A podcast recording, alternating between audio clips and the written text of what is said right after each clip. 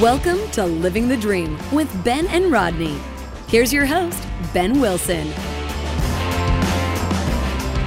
Good afternoon and welcome to another edition of Living the Dream with Ben and Rodney. I'm your host, Ben Wilson, and I'm here with my sidekick, Rodney the Bulldog, as usual. And we are back to talk wrestling, but we're not going to talk WWE today. Actually, we're going to focus on the NXT TakeOver results and the progression of NXT as we head down the road to WrestleMania, and also All Elite Wrestling, led by La Champion, Chris Jericho, among others. So I'm joined today by my regular wrestling colleague, Scott Tudor. So Scott, thanks for coming on the show. Good afternoon, Ben. Thank you for having me again. It's always a pleasure. Yeah, glad to have you on. And we're joined again by Christian Miscagni. It is my pleasure to join both of you great ones. And the champion is here to try to bring his insights whenever possible. Yeah, well, we got a really good following on our last episode, so I'm expecting nothing less than excellence. Again, we'll be the excellence of execution, just like the Hart Foundation. Well, I've always tried to model my life after Bret Hart. Yeah. Best there is, the best there was, the best there ever will be. Yeah. That's awesome. Well, speaking about the best that ever will be, we're going to start with NXT TakeOver in Portland. For those who haven't seen that, I thought it was an amazing pay-per-view. I thought the card from top to bottom was excellent. So, Scott, let's kick it off with Keith Lee versus Dominik Dijaković. What was your take on this match? Man, we had touched on this one a few episodes ago that I wanted to see these two guys hook it up. And for the North American Championship, these guys, they let it all hang out in that match. Keith Lee was amazing. I mean, just watching him move around for his size is unreal. If anybody listening hasn't watched this guy, they need to pay attention because he's on his way up for sure. And Dijaković, I had followed him a little in ROH and was always impressed with him. And like I'd said, I'd been wanting to see these two guys really hook it up in a main event style or a pay-per-view style match. And it was nothing to be disappointed. I thought Keith Lee was, on a hot streak coming in. He had just gotten the NXT North American Championship match or championship title from Roderick Strong. Christian, what was your take on Keith Lee? Because you were a big fan of his in our last episode. I think Keith Lee's been on a tear Survivor Series. I don't think he's let his foot off the engine steps. But it goes without saying, I stand by. I think he is a future world champion somewhere, some point down the line. But I'll tell you what. Dominik showed me a lot. Number one, he's got the look. Great look. He knew that. He sold me, too. He was going to be a huge star, in my opinion. And I think they delivered a fantastic match. They really could have main evented anywhere. I was getting ready to... You read my mind. That was exactly what I was going to say. That match could have been further down the card easily. Yeah. I think what they're doing with a lot of these matches now, back when we were growing up in the 80s, usually if you wrestle the first match, it was not really one of the big matches. But now that first match is a really important match. It kind of sets the tone for your pay-per-view, and you want a match that's a good, hot match. Now, I tell you my take on this, and just for the people who aren't familiar with Keith Lee, Keith Lee's probably about 6'2", but probably about 330 pounds. I mean, just a huge, huge guy. And then Dominik, he's about 6'7", about 280 or something. But these guys kind of started a little slow in the matches, I felt. But they had some tremendous pops. I mean, some high points, a lot of going off the top rope, going through tables. I mean, very, very physical match. So at the end, they were really getting pops from the crowd there. What I noticed with these two being basically super heavyweights, man, that match went on for a long time, and those guys never looked like they were out of gas. That was one of the most impressive things about that match for me. That match was literally like one of the old school matches we grew up watching. I mean, it was at least 20 minutes, and these guys were hitting high spots the whole time. Christian, what were some of your high points from this match? Keith Lee's cardio was incredible. Just looking at him, you wouldn't think he'd be able to go wall-to-wall for more than 10 minutes. He can go 20 without rest hold. He can fly like a cruiserweight. And I think what you failed to mention about Dominik is his 280, he's pure muscle, isn't he? Keith Lee, who looks like physique, probably looks similar to mine when I'm having a bad day. But Doc, he moves and he carries it well. I'm not sure if that guy lips anyway, or cares about his diet at all. He can go, and the crowd just loves him. To brush up on something you said, I just remember from my OVW days, Al Snow used to say, if you're not the last match on the card, you want to be the first match on the card. Which, at the time, I didn't get, but I thought, I mean, he said that 7 years ago. So I think that's interesting, because I think it holds a lot of truth today. Yeah, I agree. So, Scott, where do you see Keith Lee going right now? What's his direction? Because he and Dominik, they had a bunch of matches, and they kind of insinuated that this might be the end for now. But where do you think Keith Lee goes next? I mean, in my opinion, they're going to have to do something similar to what we'll be talking about later with the women. They're either going to have to bring somebody big down or over, or they're going to have to send him up or over, if you know what I'm saying. He's going to have to mix it up with the likes of Strowman or a Lesnar, just to have a good challenge because of his size. Because really right now, Dijaković, in my opinion, is the only one in NXT that can mix it up with him toe-to-toe and really, really make it work. Christian, what's your take on that? I would hate to see him put with Strowman, because I've lost all faith in Strowman, quite frankly. And I would hate to see Keith Lee have to carry him in a long match. I still wouldn't mind seeing Keith Lee against Adam Cole Day. I think Adam's always paired against guys that are pretty much his size or a little bit bigger. I think a Adam Cole Keith Lee feud could produce very interesting matches. You know, it could be. I mean, I know they have Damian Priest in NXT. He's a pretty big guy and he can move really well. I mean, I think that could be an interesting match. It is going to be interesting what they see with Keith Lee, do with Keith Lee. And I was reading an article where his girlfriend is in NXT as well. I forgot who he's dating, but he was kind of like taking the Tommaso Ciampa approach. He really didn't want to go up at this time to WWE unless his girlfriend was going to be able to be up there, because he wanted to have more time with her. Because I'm kind of with you guys. I think they'd want to move him up a little bit for some challenges. I mean, you could have him with Strowman. You could have him with Roman Reigns, things like that, or a Corbin. But, you know, he seems pretty comfortable right now in NXT and is doing a good job. Yeah, I think it's too early to move him, quite honestly. I think he's still building. They're still building him well. I honestly, and I can't stress this enough, I think the worst move would be putting him up there and having him to have garbage matches with Strowman. I just don't think Strowman, I've lost confidence in Strowman. Yeah. Well, the one thing we do have in common here is we all have confidence in Keith Lee, and so we're glad to see him as North American champion, and looking forward to him continuing. I don't know, as an undisputed era mark, I'm glad to see him as North American champion, but... Oh, well, yeah, but at least he's getting pushed. But if they can't have it, he definitely deserves the belt. So I'm happy to see him get some recognition. Yeah. Well, I'll say this. After that match, if they leave him in NXT, they're going to have to eventually give him a shot at the big belt, at Goldie. Yeah. So let's move on to the next match. The next match was a street fight in the women's division with Dakota Kai versus Tegan Nox. And, of course, these women are bitter rivals after Dakota Kai turned on Tegan Nox at the NXT pay-per-view before Survivor. Games, right? Yeah, War Games before Survivor Series. So, Christian, what was your take on this match? Solid. Pretty much what I expected. I think they can both work. I think they both really put a lot of emotion and passion into it. I thought it would be actually they exceeded my expectations on the brawling and the bumps. Overall, probably I loved the match. I'd say it was probably the weakest match on the card, but no disrespect to the match, because to me, I thought every match on the card. It's the first pay-per-view in a long time where I haven't fast-forwarded any matches. So I think it was solid. These two, like Christian said, these two have hated each other since the turn at Survivor Series. It's been a good feud build-up, which I enjoy. That takes it back to the old days, like what we grew up with. I thought it was a great start with Dakota jumping Tegan, you know, outside the ring, and I think it was a good twist with making it a street fight.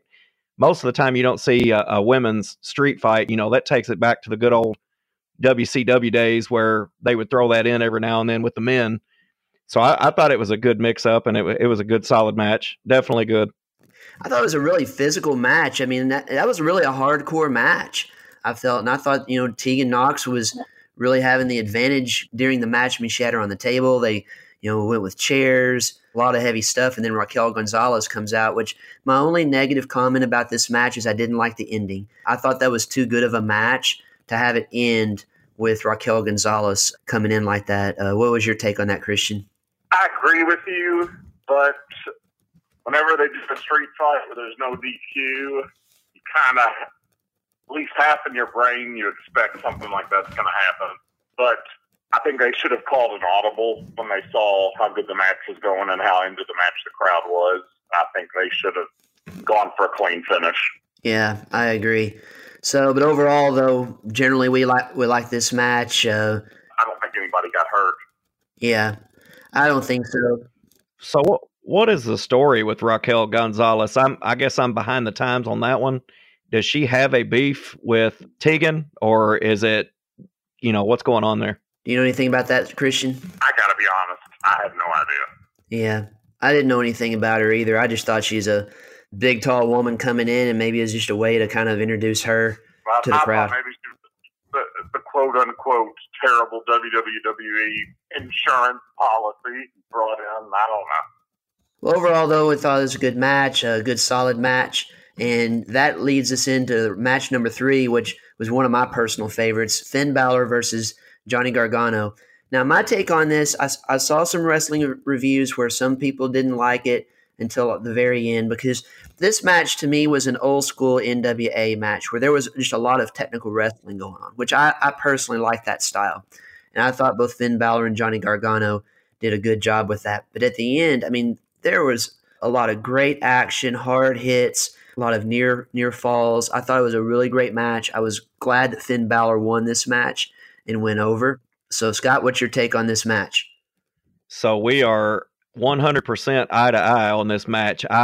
Even in my notes here, I've got how they kept it on the ground and they actually wrestled and actually did a technical match. I mean, that was the big thing for me. I really enjoyed that because I think 100% of everybody before watching that match expected it to be like a high flying, off the top rope, over the top rope, out into the floor type match. And it really wasn't. I mean, there was some of that later, but even leading up to the match, it gave me the big fight feel. And I love when a match does it. It kind of lives up to the hype. And it just kind of gives you that big fight feel when the two guys are coming to the ring. And I'm going to say, man, the crowd was hot for this match. I mean, the crowd for this specific match might have been hotter than any of the rest of the matches on the card, or maybe I was just paying more attention to it. I'm not sure, but I really, really enjoyed this match. And you hit the nail on the head with it being an old school WCW type contest. Yeah. Christian, what was your take on this match? 3 for 3 from what you guys are saying. I think the wrestling fans today have been trained that everything has to be suicide dives, planches, off the top rope moves that are high risk, high injury. So being an old school fan, I really enjoyed the chain wrestling and the mat wrestling, which to me is almost seems like it's becoming a lost art. I agree. So I loved it. I loved everything about the match. I thought Finn Balor going over. I really did. I saw some foreshadowing. I'm not going to say that I predicted the finish of the championship, but let's just say I was not surprised at all. Yeah, I still think with Finn Balor, I mean, he's the bigger name there, and so I still think they're trying to push him as far as they can. I don't think he's taken a loss since he went back to NXT. No, yeah. But I also don't think it would make any sense to put the NXT title on him either. I think he's kind of there to elevate the brand and just to have another superstar on there. Yeah. I agree with that 100%. And you're right, Ben. I don't think he's taken a loss. Christian's absolutely right. I think they've brought him over just to boost him up and get ratings on Wednesday nights. And it's working. The program with him and Gargano is amazing. So they can try to make him a heel, but I mean, the crowd's going to cheer him regardless. I like Finn Balor as a heel, though. I like this version of Finn Balor. I do too, but I think the crowd does too. Mm-hmm. So to me, I thought this was my match of the card, and I thought all the matches on this card were really good. But I remember at the end, I think I was even texting with Scott about it, and I said, you know, to me, this is one of the best matches I've seen because it took me back to the old, you know, Ric Flair, Barry Windham 60-minute marathons, or with Kerry Von Erich or Dusty Rhodes. I mean, it was a great technical match, but it added the high spots in the. It's funny you wrote that. In my notes, I have Ric Flair, Rick Steamboat, Iron Man match. Well, that was another one too. And I used to always start off with a lot of chain and mat wrestling, and then about halfway through, they'd start doing the high flying moves. One thing I have to call out that I wrote down is the announcers actually mentioned beautiful Bobby Eaton during the course of that match. I don't know if you guys caught it or not, but that was awesome. Any tribute to Bobby Eaton is always a good one. Yeah.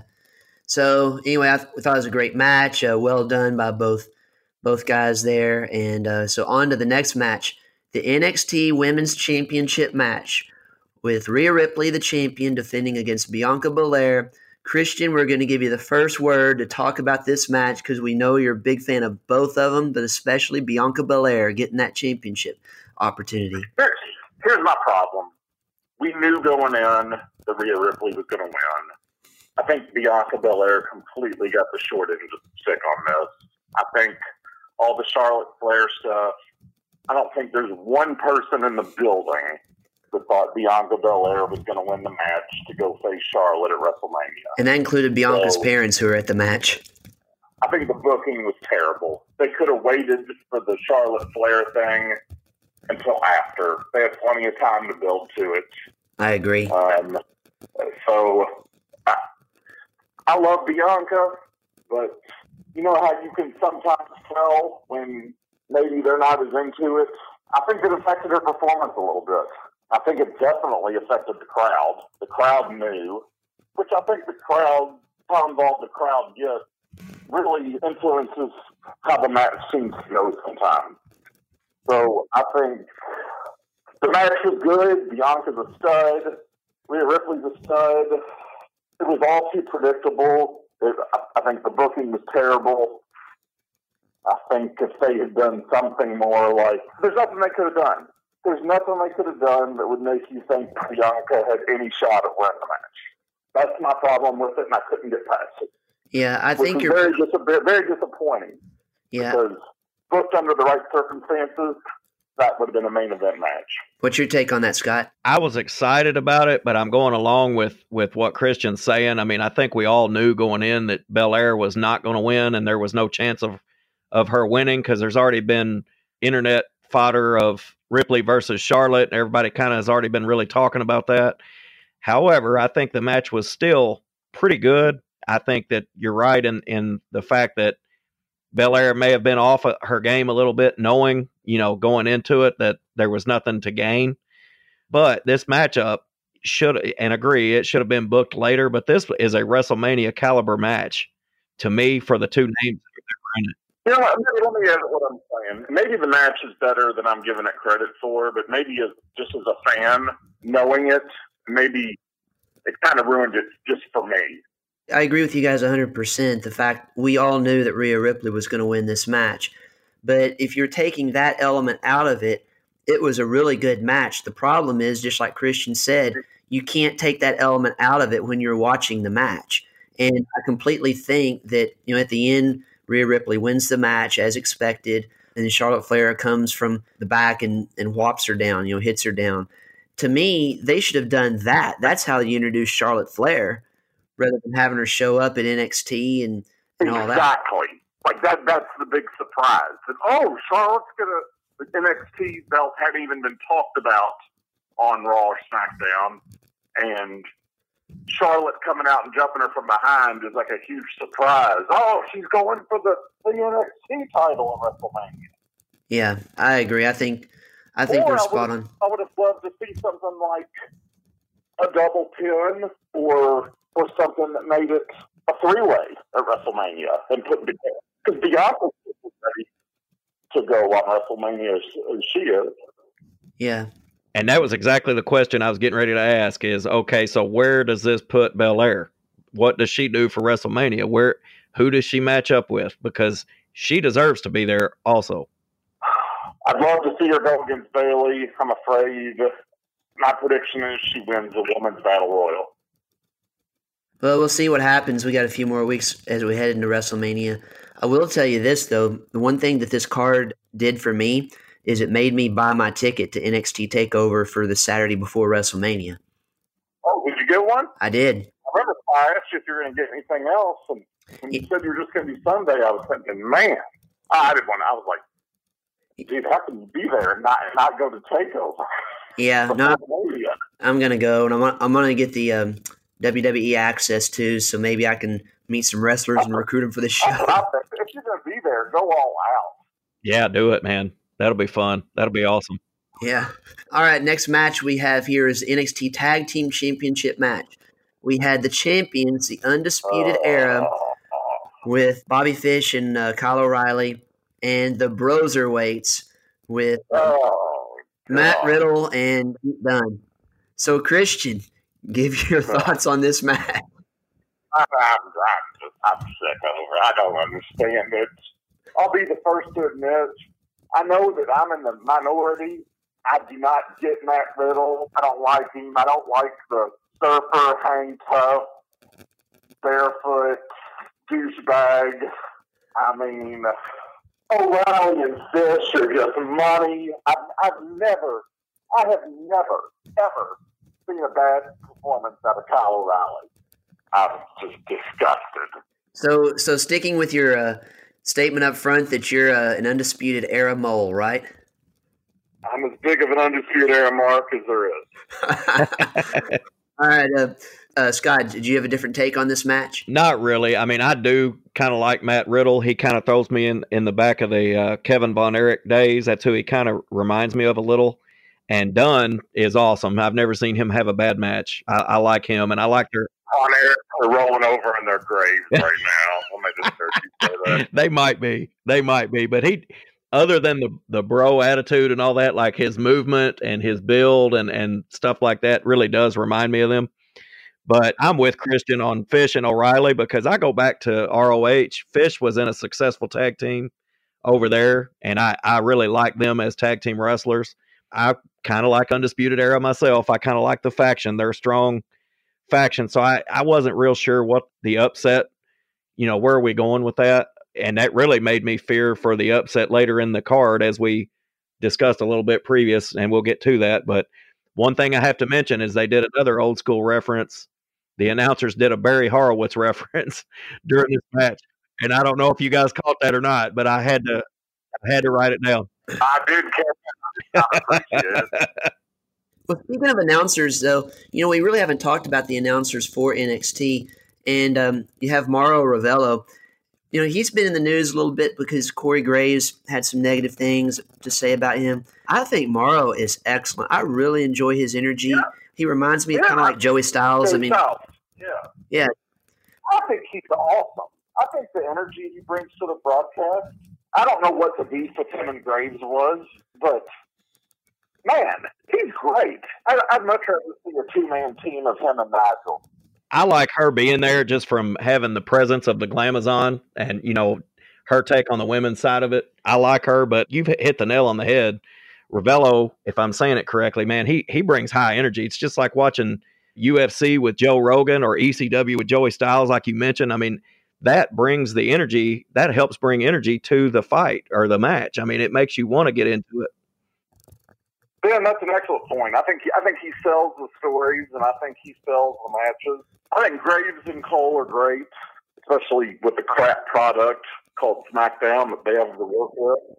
Man, I think he's great.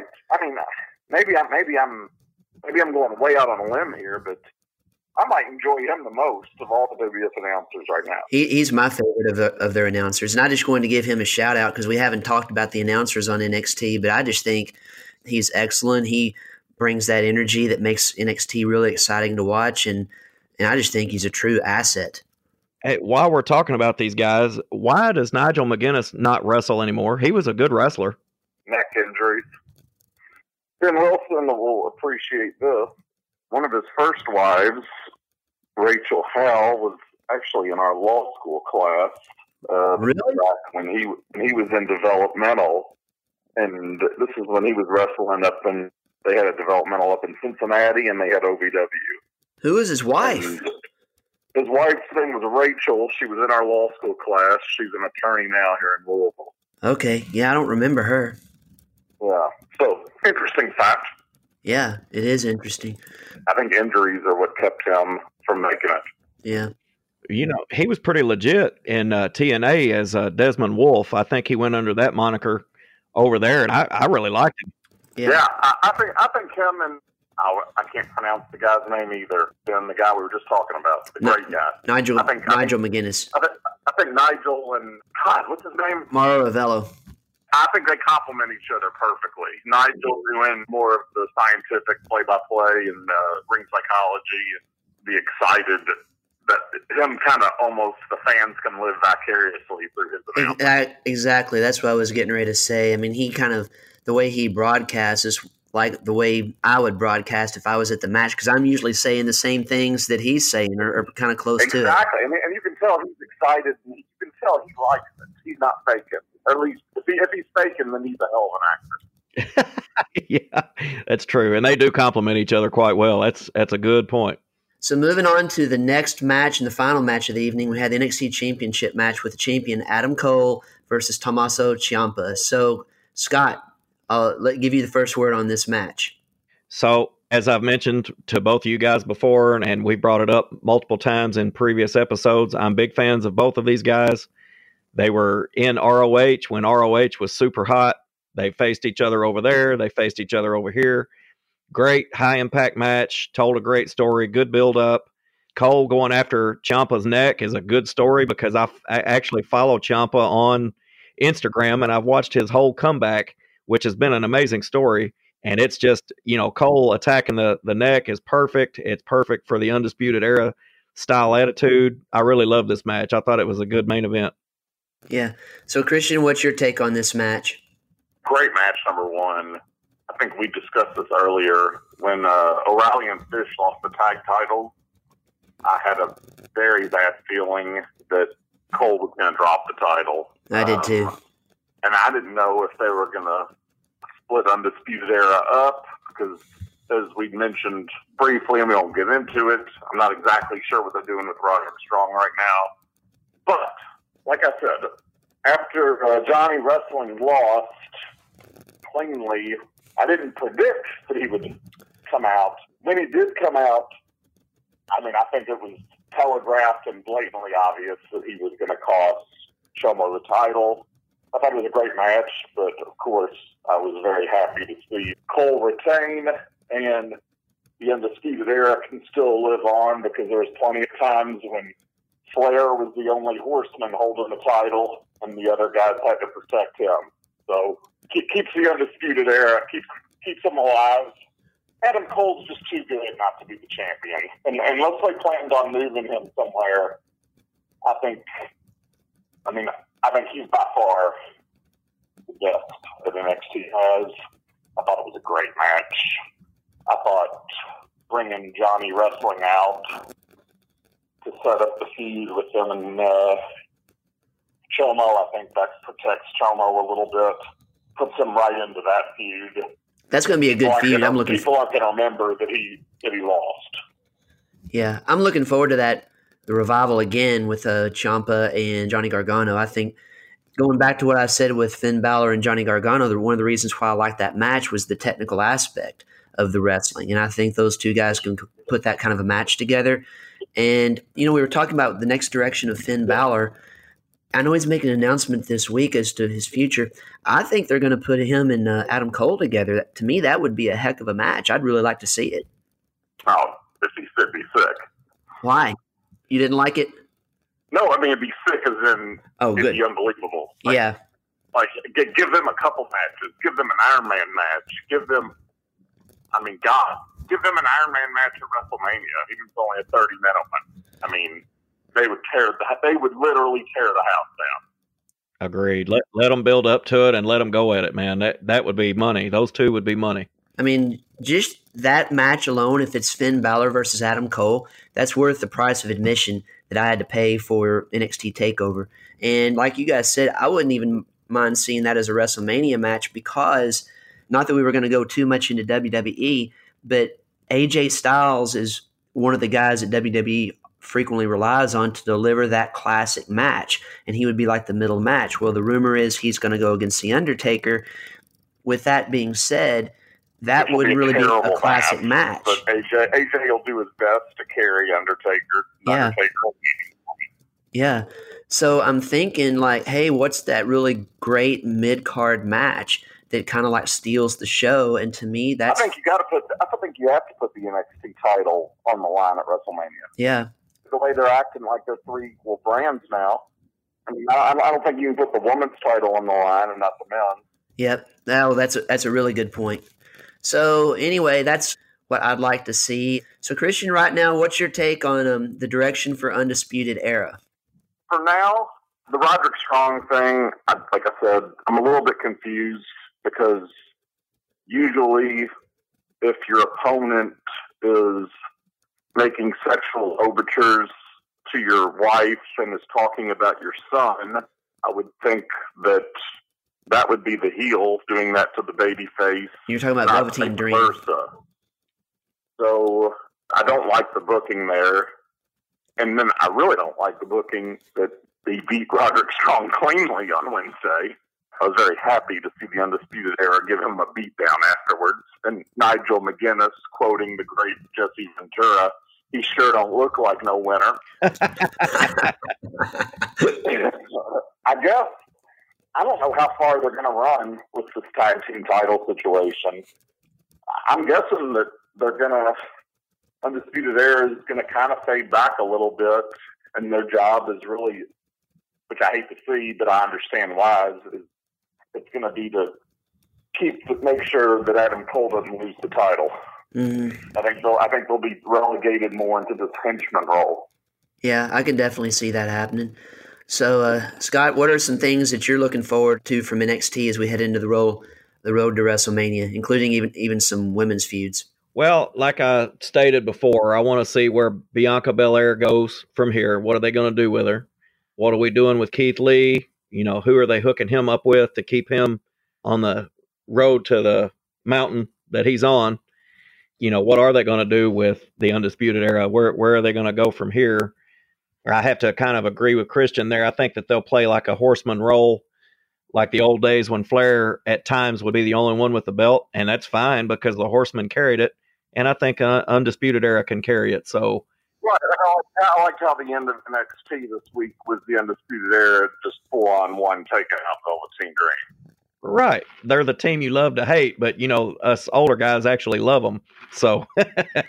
So I think they can go without, as long as Sabay has the title.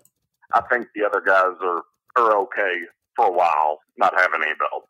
Yeah, well, we'll see how things keep panning out as we head down the road to WrestleMania. But so far, I mean, I think NXT right now, as far as wrestling product, I think it's fantastic. I thought this pay-per-view was fantastic. I really enjoy their matches, and I guess for me as a fan, I kind of wish it wasn't going on the same time as AEW because I want to be able to watch both. And like I can tape one and try to watch, but then I just get so busy that I don't always have time to do that. So I just think NXT is really, really good right now. I think honestly, their wrestling product is better than what we're seeing on Raw and SmackDown by far, especially in the women's division with the depth that they have.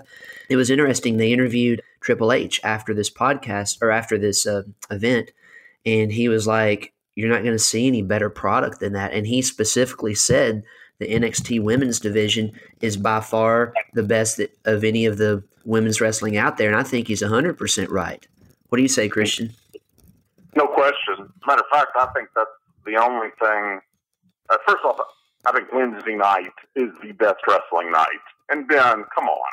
You got DVR. You can do 4 hours.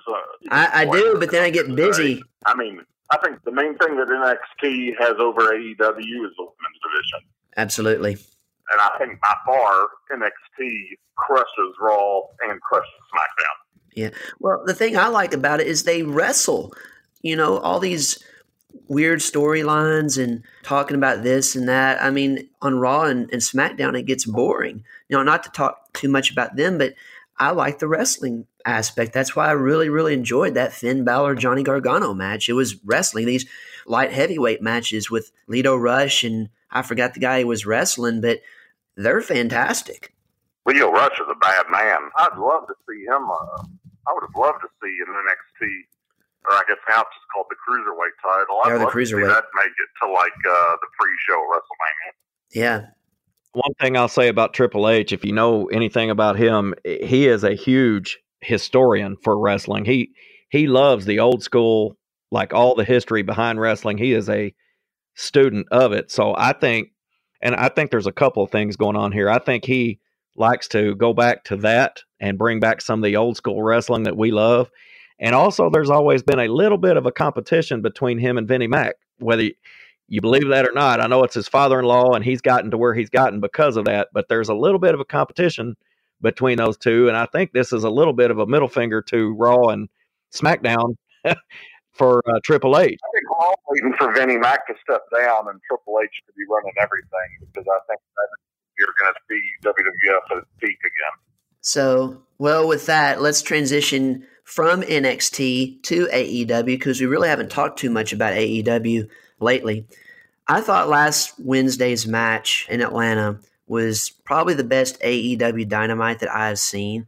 And I'm just going to start with the ending, because I thought it was that good, was the steel cage match with Cody versus Wardlow. And we know one thing going in to a steel cage match in Atlanta involving a Rhodes. A Rhodes is going to bleed in that match. It didn't take long for Cody to be busted open. But I guess, Christian, what was your take on this? Because this was the first time I'd seen Wardlow wrestle, and I thought he did a nice job. You know, it's funny you say that, because I was YouTubing trying to find Wardlow in some type of independent just to see him wrestle at all. I didn't find anything. I don't know if he was very, very deep in the indies that don't even have YouTube. So I think that's just a testament to how good Cody has become. I mean, 5 years ago, we never, if you would have told me that Cody Rhodes would be, in my opinion, the top babyface in all of pro wrestling right now, and a legit main eventer and a legit superstar, I would not have believed you. I would have said he's a mid-carder at best. Man, the match had everything. You want to talk about history? For a second, until MJF came onto the screen, I thought Arn Anderson was going to turn on him and slam the cage in his face like he did to Dusty. But then when MJF came into the screen and said do it, you knew he wasn't going to. Mm-hmm. But that was a great throwback. Cody put everything he had into that match. You knew the color was going to be on him immediately.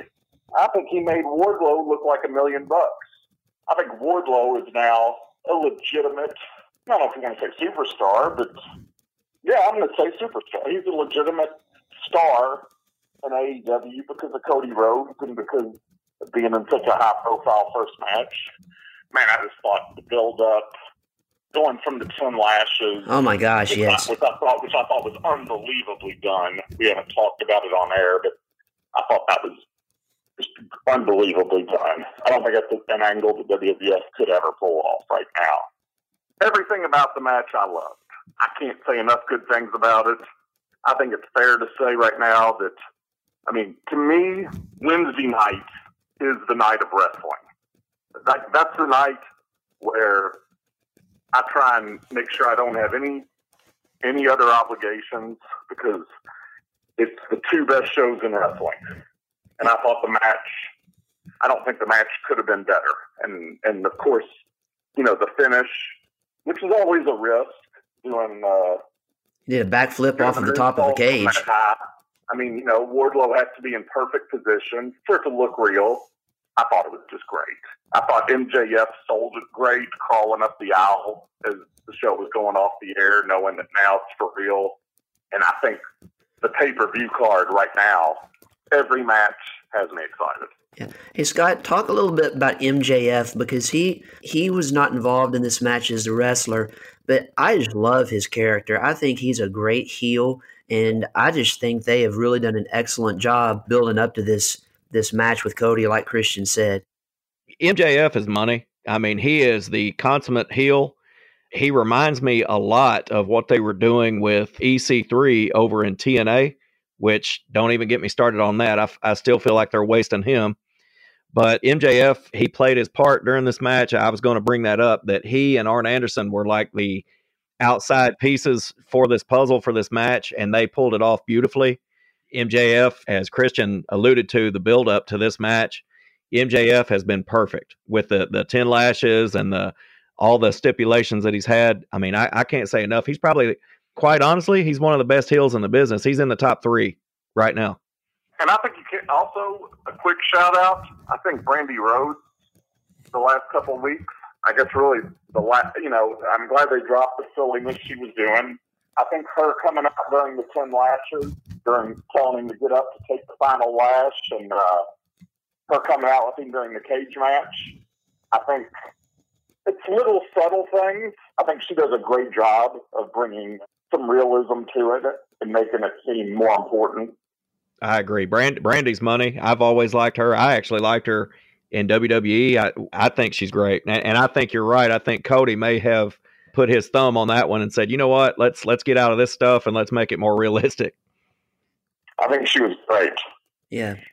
So that was the finale of AEW Dynamite, but I just felt that when Cody went up to the top of the cage and did the backflip and just landed like that, he got up there and he didn't pause long. He got up there and he got set and he just did it.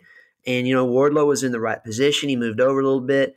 And I just thought it was a great, great match. And I think the other thing, too, that we didn't see on the air, but I saw, you know, when they were doing videos of stuff off the air, he talked to the fans afterwards and talked about how important Atlanta is.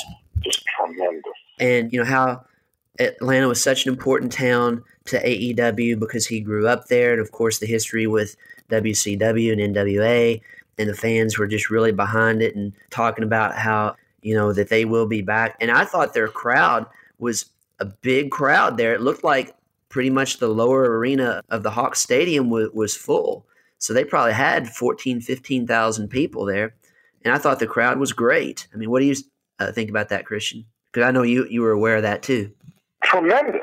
Not to shift gears, but I mean, on the boat, I'm going to switch to Live Champion just to make one point.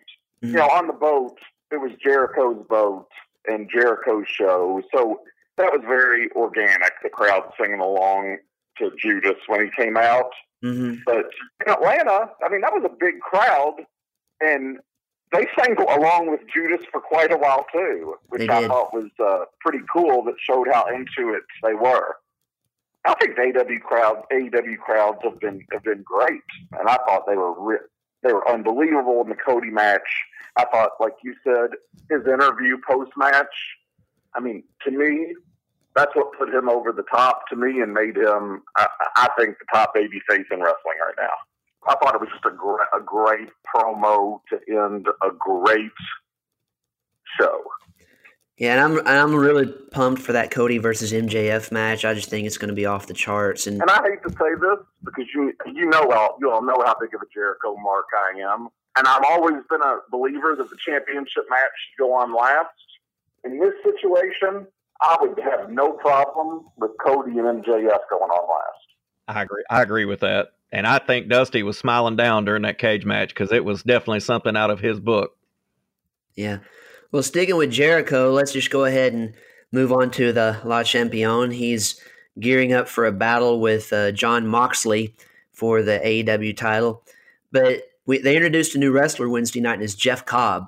Scott, tell me your thoughts about Jeff Cobb in this match with Moxley. Jeff Cobb is, to me, back in the day, ECW, Taz was probably my top ECW guy.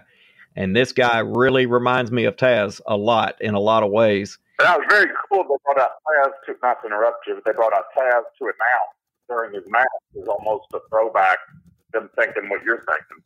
Yep, exactly. And I think they brought the right guy out to try to take Moxley out. thought it was good, man. I'm a fan of the guy. I thought it was great. Yeah. So, Christian, what's your take on this battle with Jericho and Moxley? You know, I got to be honest, and this pains me to say, I'm not crazy about the buildup of late. Okay, number one, it's one thing 10 years ago, 20 years ago, to have Paul and Nash have tickets to Nitro when they're trying to pretend like they're from WWF. But I don't understand the logic and why the Inner Circle and why your company's heavyweight champion would have to come out with tickets to watch the match. So I thought that was ridiculous, made no sense, and I don't know why Jericho's creativity would ever think that was a good idea. But they don't need to be showing tickets like they weren't banned from the arena. I don't know. I thought I'd be super fired up for this match. I was at one point. At one point, I thought it was a lock that Moxley was going to win the title. I'm going to go out on a limb. I think Jericho somehow finds his way. Okay, and especially if Cody and MJF go on last, then I think there's no question Jericho's retaining the title. Mm-hmm. Well, he has been doing sit-ups to work on that championship physique, so he's looking a little bit better. I think. There for a while. I mean, I had to hate on Jericho a little bit, and I like him. I like him as a singer and stuff, but you know, he was looking a little pudgy. Well, he's 49, and I think it was kind of that rock star look. And I think he could still go even with the extra 10 pounds on his gut. But I think you can tell that he's gotten himself in a little bit better shape. I think maybe that's why they kept him out of the ring the last few weeks.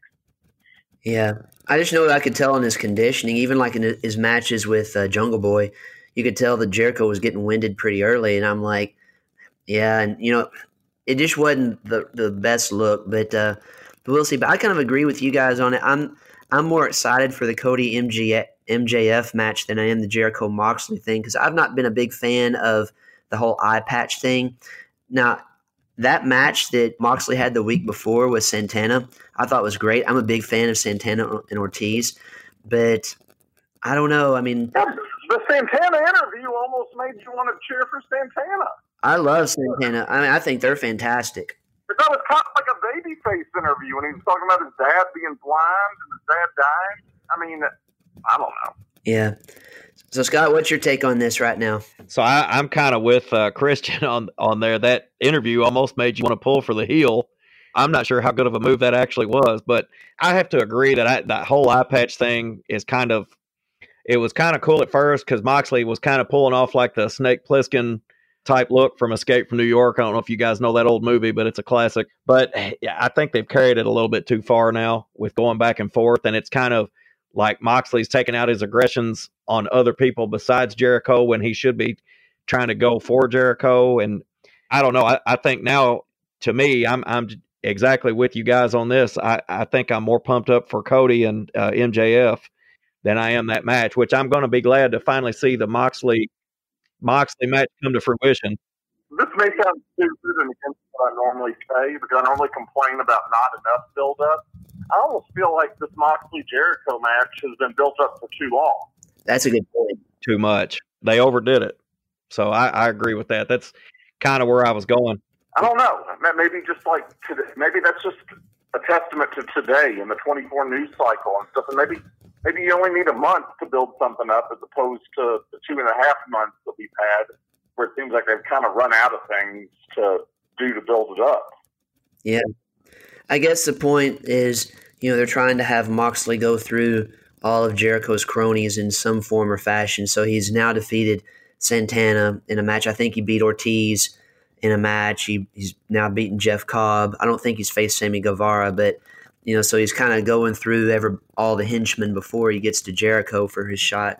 But I just think from a booking standpoint, they need to keep Jericho as a champion. When they had the Jericho Cruise, and like you said, Christian, when he came out and the crowd was singing Judas, the whole thing, it's like, why would you want to take the heat off? I've never seen anything like that in wrestling. Yeah, why would you want to take the heat off of somebody like that? And I feel like with Jericho, maybe he does lose to Moxley, and he, you know, he's got the comeback and this and that. But I think the more compelling story is Jericho beats him, and Moxley has to continue his climb to try to get the title. Yeah, and Moxley has to go back to the drawing board, or put him in some other feud, to have somebody maybe surprisingly cost him the match. Yeah, you know, kind of do a promo that, you know, when they signed Moxley, they kind of, you know, I'm thinking out loud, you know, they signed him, you know, as the big star from up north to come in and be the star here, and he hadn't really earned his stripes and blah, blah, blah. I don't know. It's just, I don't know what it is, because I was always a Dean Ambrose fan. I like Moxley, but he just hadn't done it for me lately. Yeah. Well, sticking with Jericho's group here, we're going to finally get to see Jack Swagger in the ring against Dustin Rhodes at the pay-per-view. I'll be honest, I'm not really a big fan of Jack Swagger. I think, or Jake Hager now. Sorry, Jake Hager. Gosh, I'm referring to him as a WWE guy, but Jake Hager. The thing about it is when he's done his attacks and stuff, his punches just look weird. I mean, just, I don't know. When he first came in, I was excited, but now I'm not. Scott, am I wrong in this? No, you're not wrong. I've been on the same boat as you, definitely the last 6 weeks or so. I'll throw his name back out there. I liked him as Jack Swagger back in WWE until they started kind of writing him off. But the Jake Hager character, I'm not, you know, at first I loved it. Now it's kind of, okay, when are you going to wrestle, dude? When are you going to, you know, I'm on the Dustin Rhodes train here of, are you just going to sit around and draw a paycheck, or are you ever going to get in the ring? I mean, I'm not sure what the holdup is. I'm not sure if he has an injury that they're not letting out or what. But I do think that Dustin Rhodes is the right guy to match him up with. I think that could be, they could make that a good match. They could make that money. I think the holdup was for this match was the fact that Dustin Rhodes had a legit injury. I think he broke his forearm or something. I mean, he had a real injury, and I thought they were going to do something with Jake Hager and Luchasaurus, but that really didn't turn into much. Christian, what's your take on this with Dustin and Jake Hager? First time I'm going to disagree with you all. I think they have done a fantastic job of rehabilitating a former champion turned into a mid-card joke in WWE. I think they have rehabilitated him by making him Jericho's pretty much number one muscle. I think by making us wait to see him, I think there's some anticipation to see how he will do in the ring. I'm actually excited to see him in the ring. And guys, you all correct me if I'm wrong, but to me, I have never seen Dustin Rhodes, at least in the last 20 years, in better physical shape. Or his matches look better or crisper. His arms were cut than I've ever seen. I think every one of his matches has been good. I think in AEW has been fantastic. That's what I'm talking about. I think he's been unbelievable. I mean, I think seeing him transform back into, I just think he looks much better physically. Well, that match that he moves better. Yeah, I don't know what he weighs now compared to what he weighed when he was Gold Dust, but I think he looks leaner. I think he's moving better. I think he has the best power slam. But you know, the off. Fling him off the ropes and do the body slam. Him and Randy Orton have the best two in the business. Mm-hmm. Man, I'm actually excited for that match. I agree with you all about Hager. I think they've rehabilitated Hager to where he will get a lot of heat. I imagine probably Sammy will come out with him. I think it's going to be a very solid match that he's going to go over with some kind of cheap sex. Yeah, I agree. And I guess to back that up a little bit, I like the idea of him with as Jake Hager, and I was excited. It's just when I was seeing the execution, it was just like the way he was throwing the punches, it just looked like he was rusty or something. I don't know. But, I mean, I think he's miles and miles better in this situation in AEW than he was as Jack Swagger at the end of his WWE run because, like you said, he was a joke. But – I just, and I do think probably the fact that Dustin Rhodes got hurt, that delayed this for a while because I think the intent was probably always to have him go against Dustin Rhodes. It's just that injury delayed it, but we'll see. You know, I I hope he comes out and gives a great performance because you need him to be good in AEW. I think he will. And just a quick interruption, quick throwback I forgot to mention. How good was Dustin Rhodes when Cody's being strapped, when Dustin came out and begged to let him take the last five for Cody? Mm-hmm. I mean, I thought that just brought more emotion and more realism to it. You know, I've got two younger brothers, and I can imagine it helps me suspend disbelief and think, man, if my brother was sitting there getting whipped, I mean, I would definitely run out and ask if I could take the whips for him. I think AEW is great at adding the little things. Yeah, perfect puzzle piece. Just like Brandy being out there, I thought it was perfect for him to come out there and ask to take the last five. I thought it was a good move, good acting job, you know, made it believable. I agree. I've got a younger brother as well. So, well, sticking on with Jericho's group here, we've mentioned Sammy Guevara a few times. We haven't talked about him on the show in much detail, but he's got an interesting feud brewing with Darby Allin. So, Scott, what's your take on this feud? I think this feud is money. They're building up Sammy Guevara being with the Inner Circle. Anybody in the Inner Circle right now is red hot. And Darby Allin, as weird as he is, I enjoy watching his wrestling matches. He's a high flyer. He does some crazy, innovative stuff. And I've always been one for the innovation. That's why I always liked ECW so well, because they would pull moves out, you know, and make them regular before WCW or WWE ever used them. And I think that's kind of what you're looking at with Allin. I think he's going to be that guy. And 2 months down the road, you're going to be seeing guys in those two organizations or other organizations using his moves. Yeah. Christian, what's your take on this? I think Sammy putting him with Jericho is the smartest move they could have made, because character-wise, I mean, he's just great. Just little throwaway stuff, like Sammy keeps the crowd singing his song when they walk out. And when they were on the mic together, Jericho's always talking, you know, always putting him over. And Darby Allin, man, I knew nothing about him, and I guess he won me over.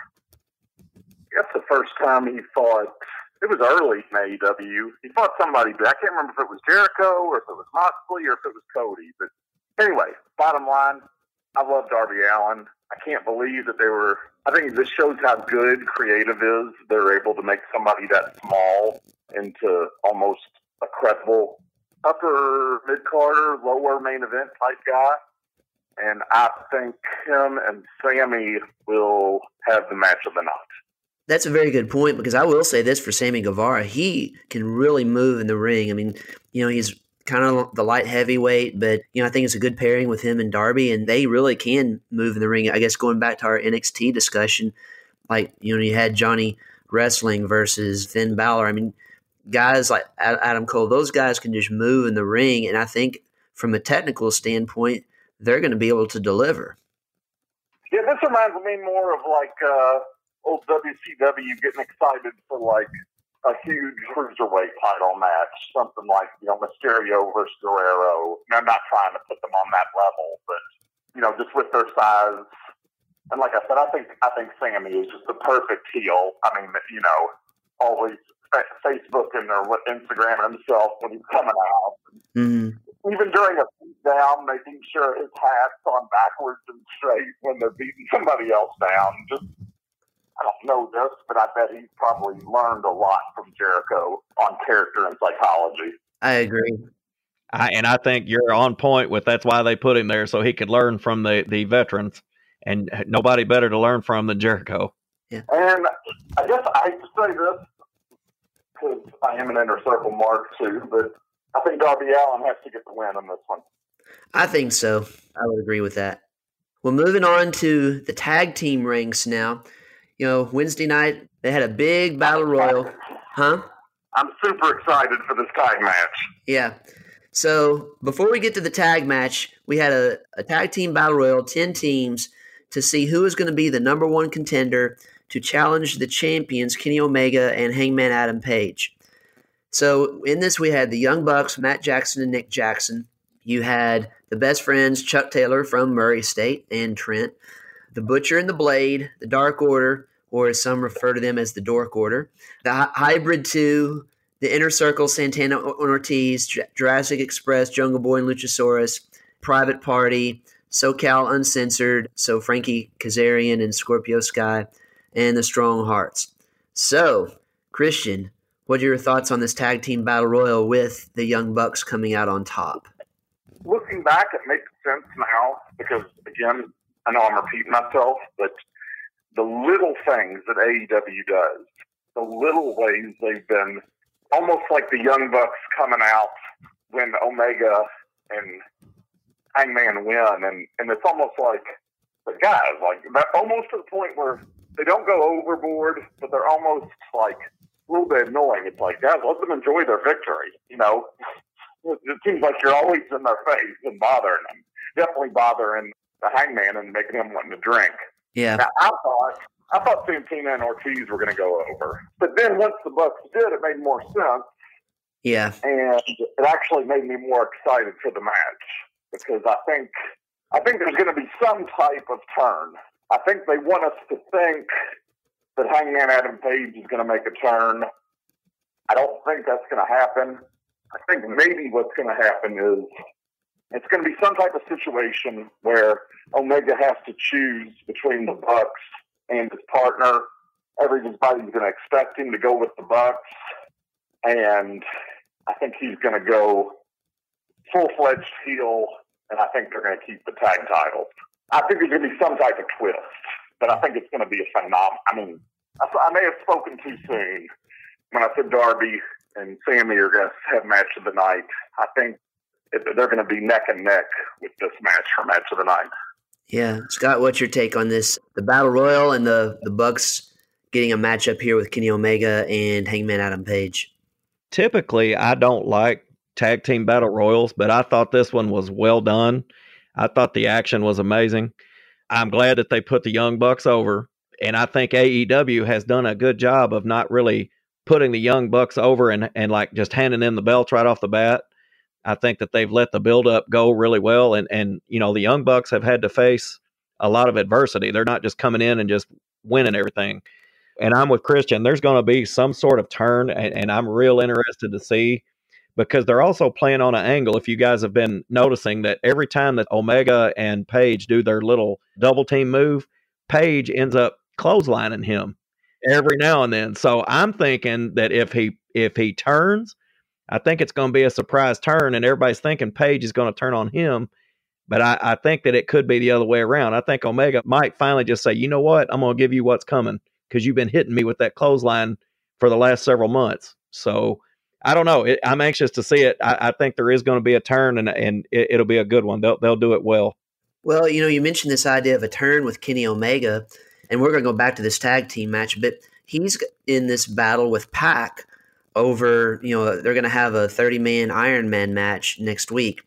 I think Pac has been fantastic, but it seems like, just to kind of create something fresh, if you had Kenny Omega turn, join Pac, and then he's battling against the Bucks and Hangman Adam Page, or Hangman Adam Page and somebody else, because Hangman Adam Page has had beef with both Pac and Kenny Omega. So, Christian, what do you think about that? Well, first of the match, I think Pac goes over because I think, as we discussed earlier, I think Kenny Omega can take a loss here, and it doesn't hurt him. I think Kenny Omega at this point is almost untouchable. He can take a loss to anybody and can be rehabilitated into a main eventer. He's that over. So I think it would make no sense to have Pac lose after being off TV and after building this up for so long, and the fact that Omega has is co-holder of the tag titles. I hope they don't do something stupid like have interference from Page or something that costs Omega the match. I hope it's just a straight match with no interference. See, here's my thing. I think they made it blatantly clear on TV that Hangman wants nothing to do with the Elite. He wants nothing to do with the Young Bucks. Maybe he's going Stan Hansen. Yeah? I don't know. If Omega turns, then is he still in the Elite? Then that taints the Young Bucks victory? I don't know. I'm not with you on that one. I don't think they could book that one right. If Omega turned on Hangman and if that led to the Bucks winning the tag title, they've almost painted the Bucks as like, almost like they'd be too noble to like take the tag belts that way. Maybe I'm wrong, but just thinking out loud. But I think him being on the same page with the Hangman finally, and then just kind of being like, F you to the Bucks, F you to the Elite, would be an interesting twist. Assuming Jericho keeps the title, that could be something to pick up with Moxley, possibly, I don't know who you're teaming with, but possibly getting in a tag team feud, because I think him and Moxley and Omega have unfinished business, and they can obviously bring it every time. Scott, do you have any insight on how you think if Kenny Omega is going to turn and what direction that might go? Yeah, I'm sticking with what I was saying there, with a theory of Page keeps hitting him with that clothesline whenever they do their double team, and then every time Omega kind of wants to celebrate with him after a win, it's like he turns his back on him and walks away. I think Omega's finally going to say, you know what? I got your number. I'm gonna give you what's been coming. So I think it could go that way. Does he turn his back on him, or does he turn his back on the Young Bucks coming out and trying to bask in their glory? It's kind of a mix. It seems like it's kind of a mix. Yeah. I think it'd have to turn on Hangman Adam Page, to Scott's point, but I just kind of feel like if Pac's not involved in some way, he's kind of like a dangling Chad out there. I mean, what's his direction right now? I mean, he kind of needs to have something. So I don't know. We'll probably get some more answers on Wednesday night as to the direction this might be taken.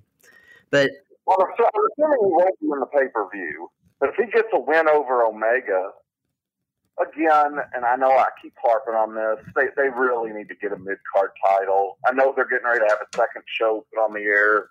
They have to get a television title or some type of mid-card title, because the roster is starting to get big, and it's only going to grow now with Matt Hardy, Luke Harper, some other guys who I've never heard of, but who everybody are ranting and raving on. It just seems like you're going to have – oh, real quick, shout out to Brittany Baker, the dentist.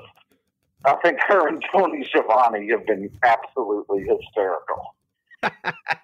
I agree. I love that framework. I love that storyline. I think it's great.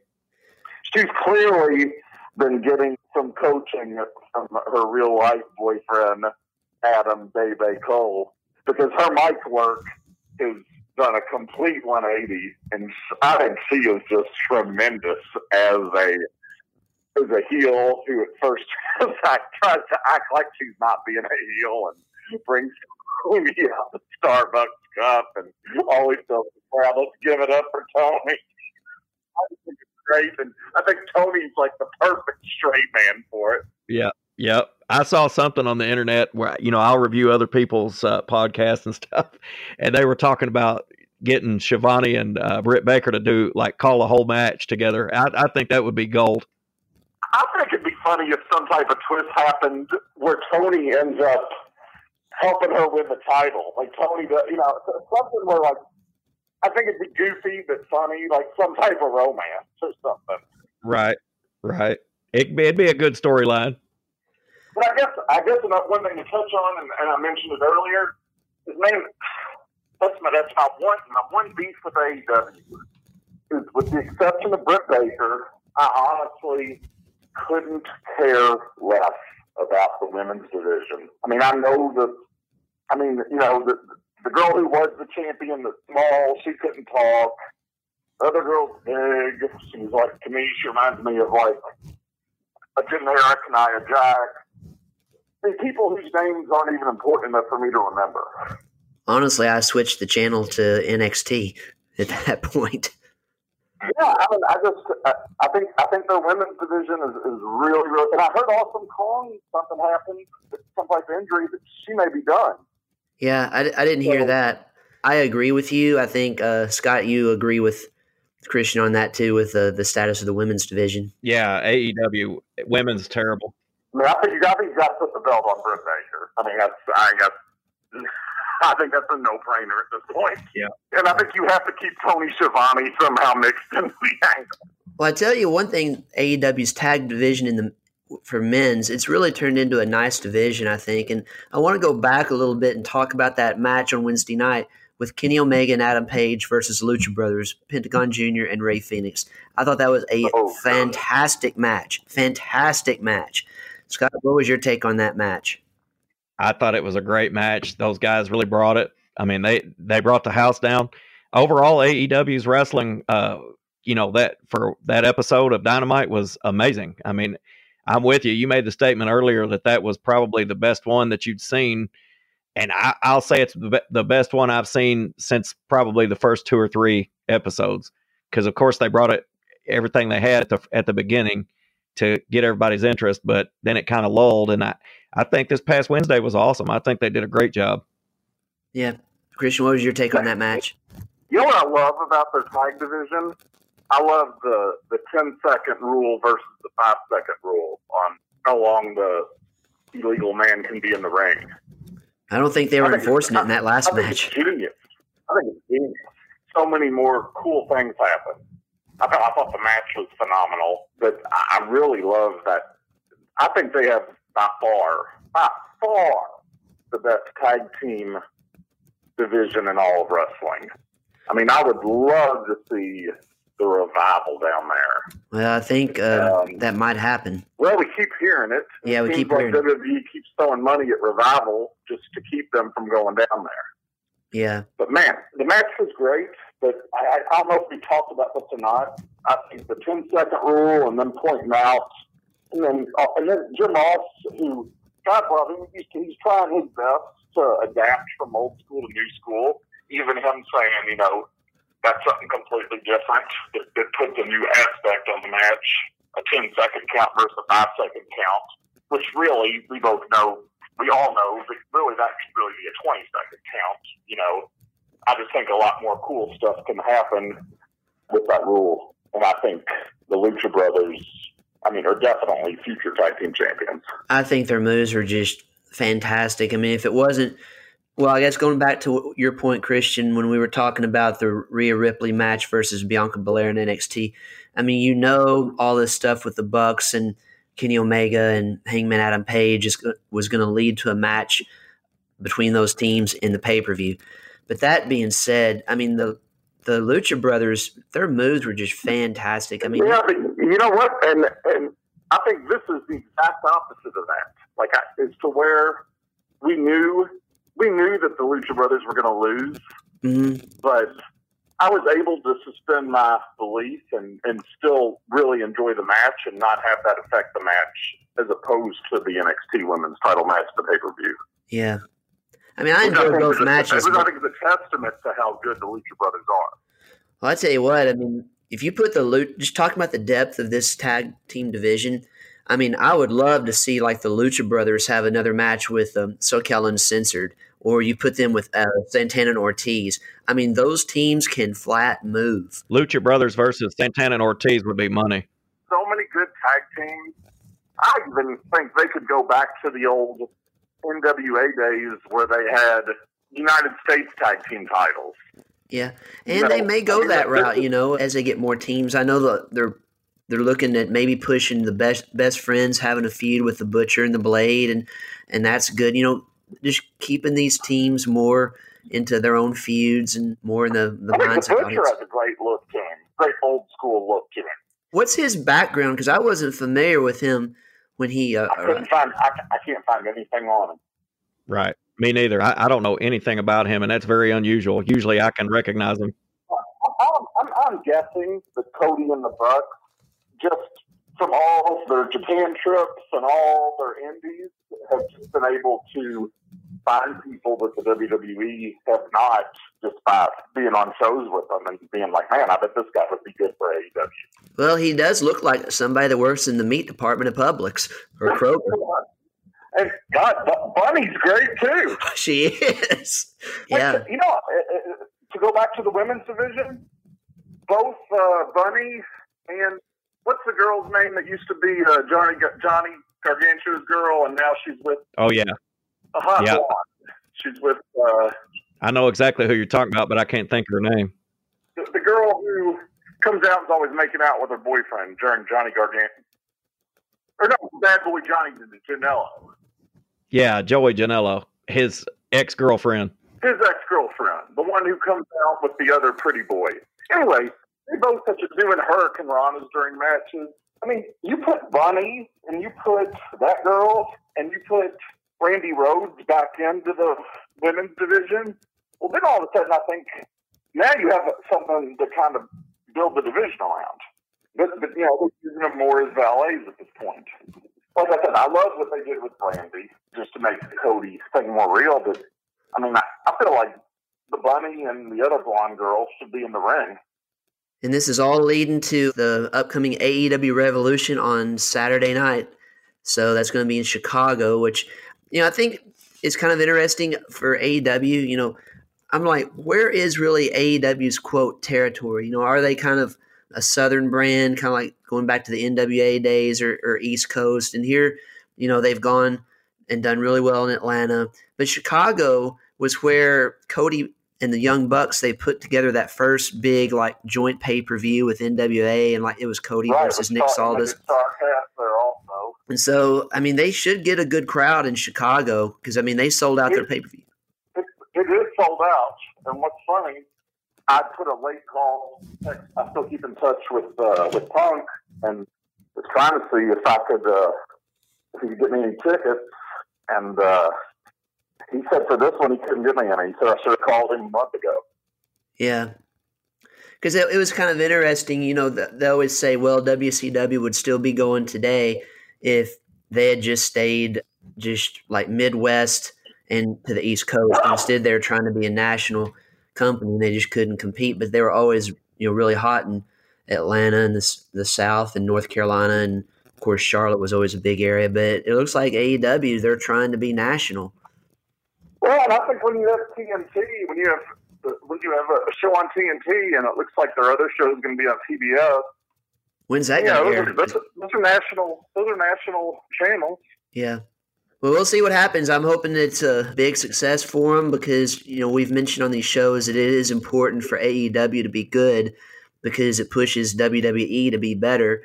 And, of course, NXT. Doesn't seem like it has lately. But, Ben, I tell you what I'm interested in. I'm going to go ahead and put the gauntlet down now for you. I'm expecting a tremendous live report from WrestleMania weekend. Not live, but after WrestleMania, for you to give us a full report of access and what it's like to be there.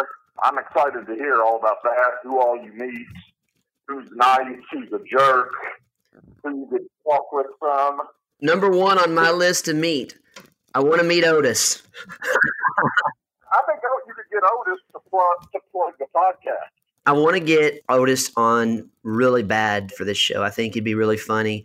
It was funny. By the way, I really hated. I was really disappointed. They're slow building this Otis Mandy thing. It's a little too slow for my taste. I agree. I was very disappointed.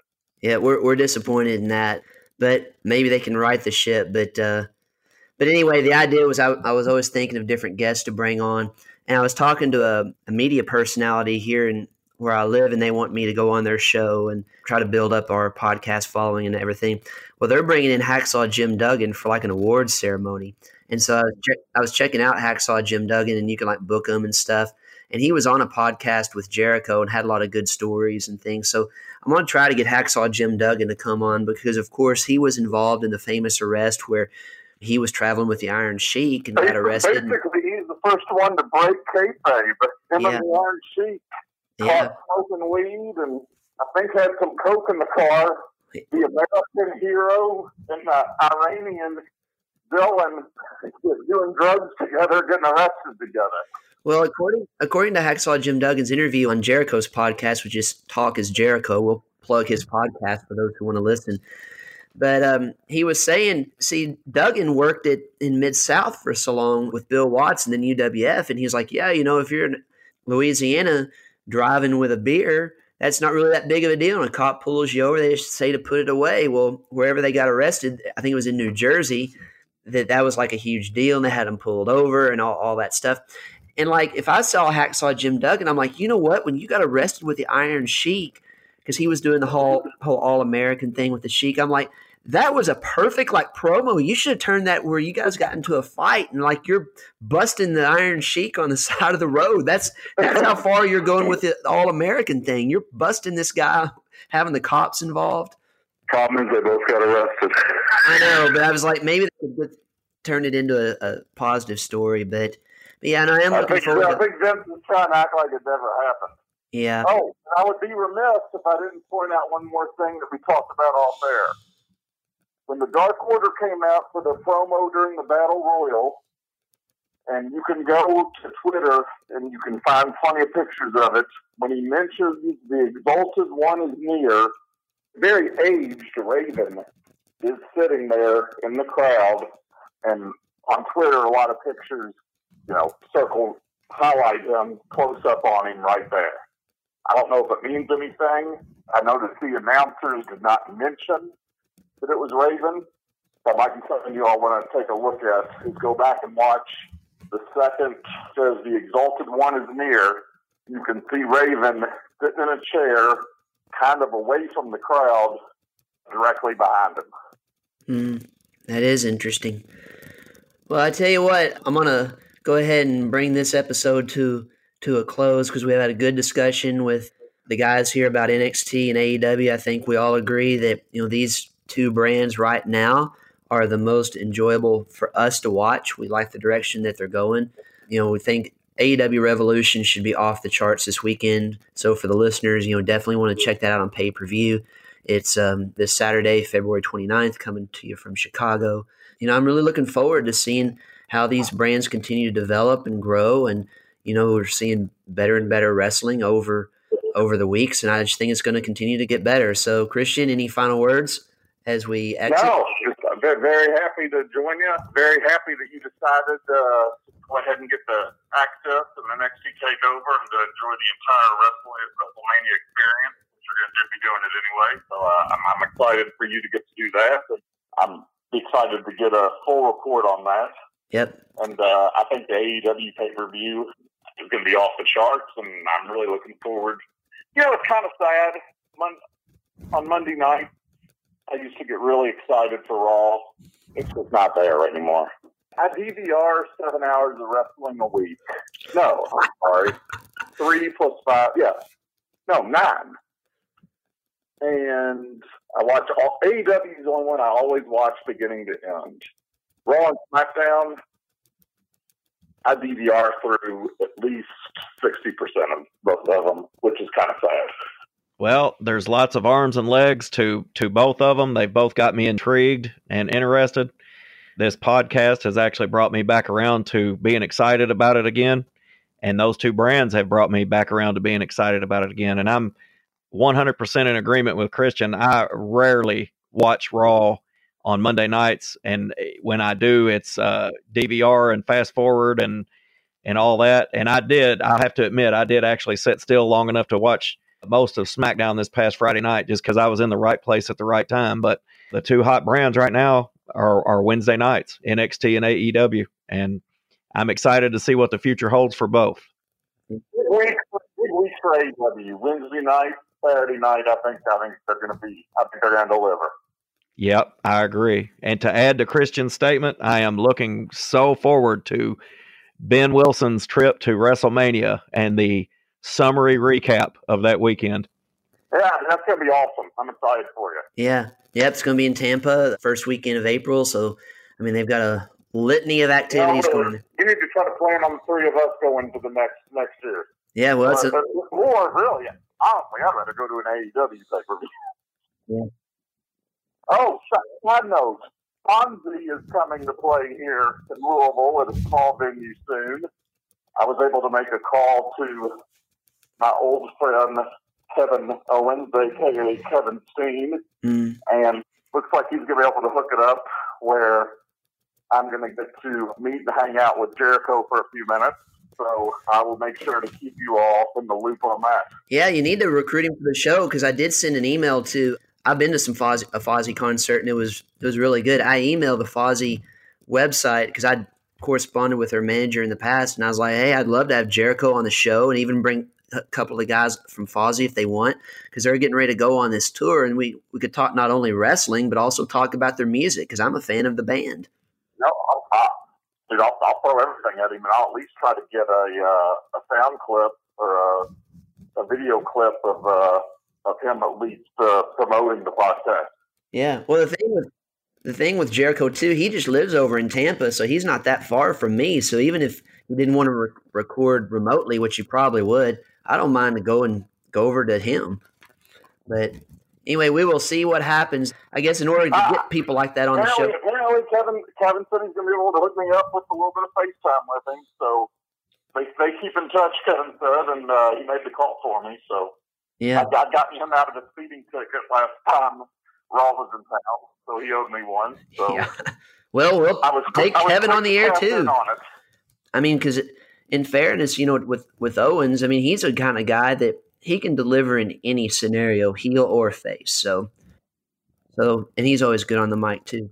Well, guys, I'm gonna go ahead and end this one, because one of my goals for our show last time, we went almost 3 hours, so we're about half that. So we're getting better, but once you start talking wrestling, it's kind of hard to just. I can talk all day. Yeah. So, but anyway, Christian, thanks so much for coming on the show. Really appreciate it. Scott, the same to you.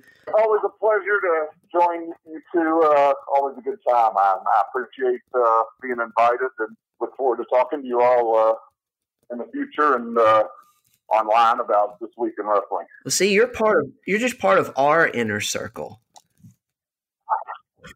I guess I'm more of the guy they just brought in. What's his name? Jeff Cobb. I guess Ben is La Champion of this one, and I guess Rodney is more of Sammy. I guess me and Scott are more like Hager, and we're more like the henchmen. Yeah. So anyway, good podcast, guys. Appreciate y'all coming on, and we'll get together for another one. I guess really, you know, we'll have to discuss the AEW pay-per-view, and you know, we'll have some big matches. We'll have hopefully the road to WrestleMania will give us something to talk about. I think it will. So, all right. Well, Christian, thanks so much for coming on. I'll go ahead and sign you off now, and then Scott will finish up. And gentlemen, it was a pleasure. You all have a good week. All right, you too. All right, bye.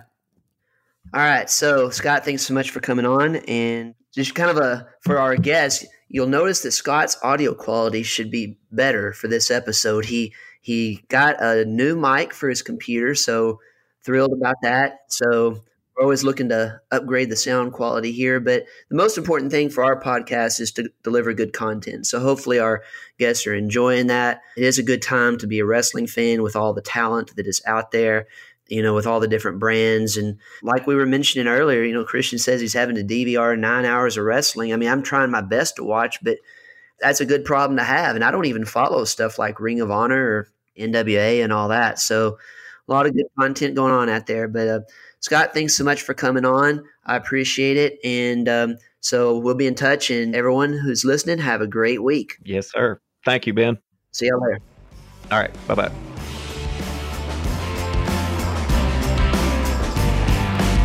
Thanks for listening to this episode.